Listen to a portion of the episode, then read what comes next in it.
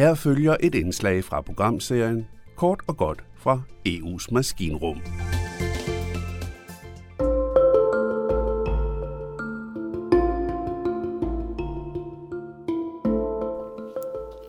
Nils Fuglsang er bekymret.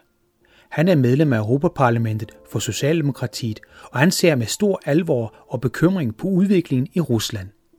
Især fængslingen af oppositionspolitikeren Navalny har den danske politikers opmærksomhed. Den russiske politiker, der er kritiker af Putin og hans styre, er blevet idømt 3,5 års fængsel for at have forbrudt sig imod en prøveløsladelse. Der er bred enighed om, blandt især vestlige jagttager, at fængslingen er politisk motiveret. Med andre ord har den 44-årige Navalny været en tårn i øjet på styret, som man nu prøver at sætte ud af spil ved at fængsle ham og forfølge eller i det mindste gøre livet surt for hans tilhængere. Sidstnævnte, altså gør livet surt, kunne godt virke som en kraftig underdrivelse. Når det gælder russiske forhold, så er det hele lidt ligesom en James Bond-film. Som de fleste måske husker, så blev Navalny selv forgiftet af en meget avanceret gift, som sandsynligvis kun kan stamme fra den russiske efterretningstjeneste, som her FSB. En sibirisk læge, som behandlede den russiske oppositionspolitiker på et fly efter giftangrebet sidste år, er nu forsvundet. Lægen Alexander Mukharovsky forlod forleden en jagtstation i en skov i et køretøj. Siden er han ikke blevet set. Det oplyser politiet i Omsk i det sydvestlige del af Sibirien ifølge Reuters. Den cheflæge, der behandlede Navalny, Sergej Maximishin, er pludselig død. Den slags historie er der efterhånden en hel del af. Også mor på journalister, aktivister og andre, der direkte eller indirekte bare gør den mindste trussel for regimet, er ikke ualmindelige. Derfor mener den danske EU-politiker Niels Fuglsang der også, at man bør overveje i hvilken grad EU bør samarbejde med et Rusland, der i stigende omgang minder om det ellers gravlagte sovjetiske rige.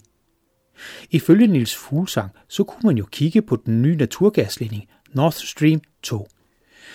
Det er ikke bare den danske politiker, men et flertal i EU-kommissionen, der mener, at det er en dårlig idé med en gasledning fra Rusland til de europæiske lande – som så vil blive afhængig af russisk gas. Afhængig betyder i virkeligheden også, at det vil blive svært at kritisere Rusland, som så bare kan true med at lukke ned for gassen, som især er vigtigt for tyskerne. Af samme årsag har Tyskland i øvrigt også påpeget, at forbindelsen er et tysk-russisk anlæggende. På godt dansk siger tyskerne altså, bland jer udenom, til både EU og en del kritiske EU-lande. Dermed er EU som institution delvis magtesløs. Dog har EU indført flere sanktioner. Men om de virker? Tja, Rusland har netop sendt 100.000 soldater til den ukrainske grænse, selvom EU og EU-landene har protesteret højlytte.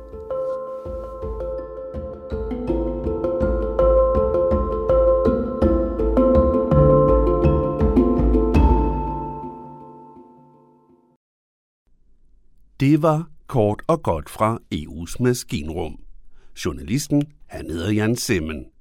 Det er Radio MB, der har produceret indslaget, der er støttet af Europanævnet. Du kan finde flere historier på radiomb.dk-eu.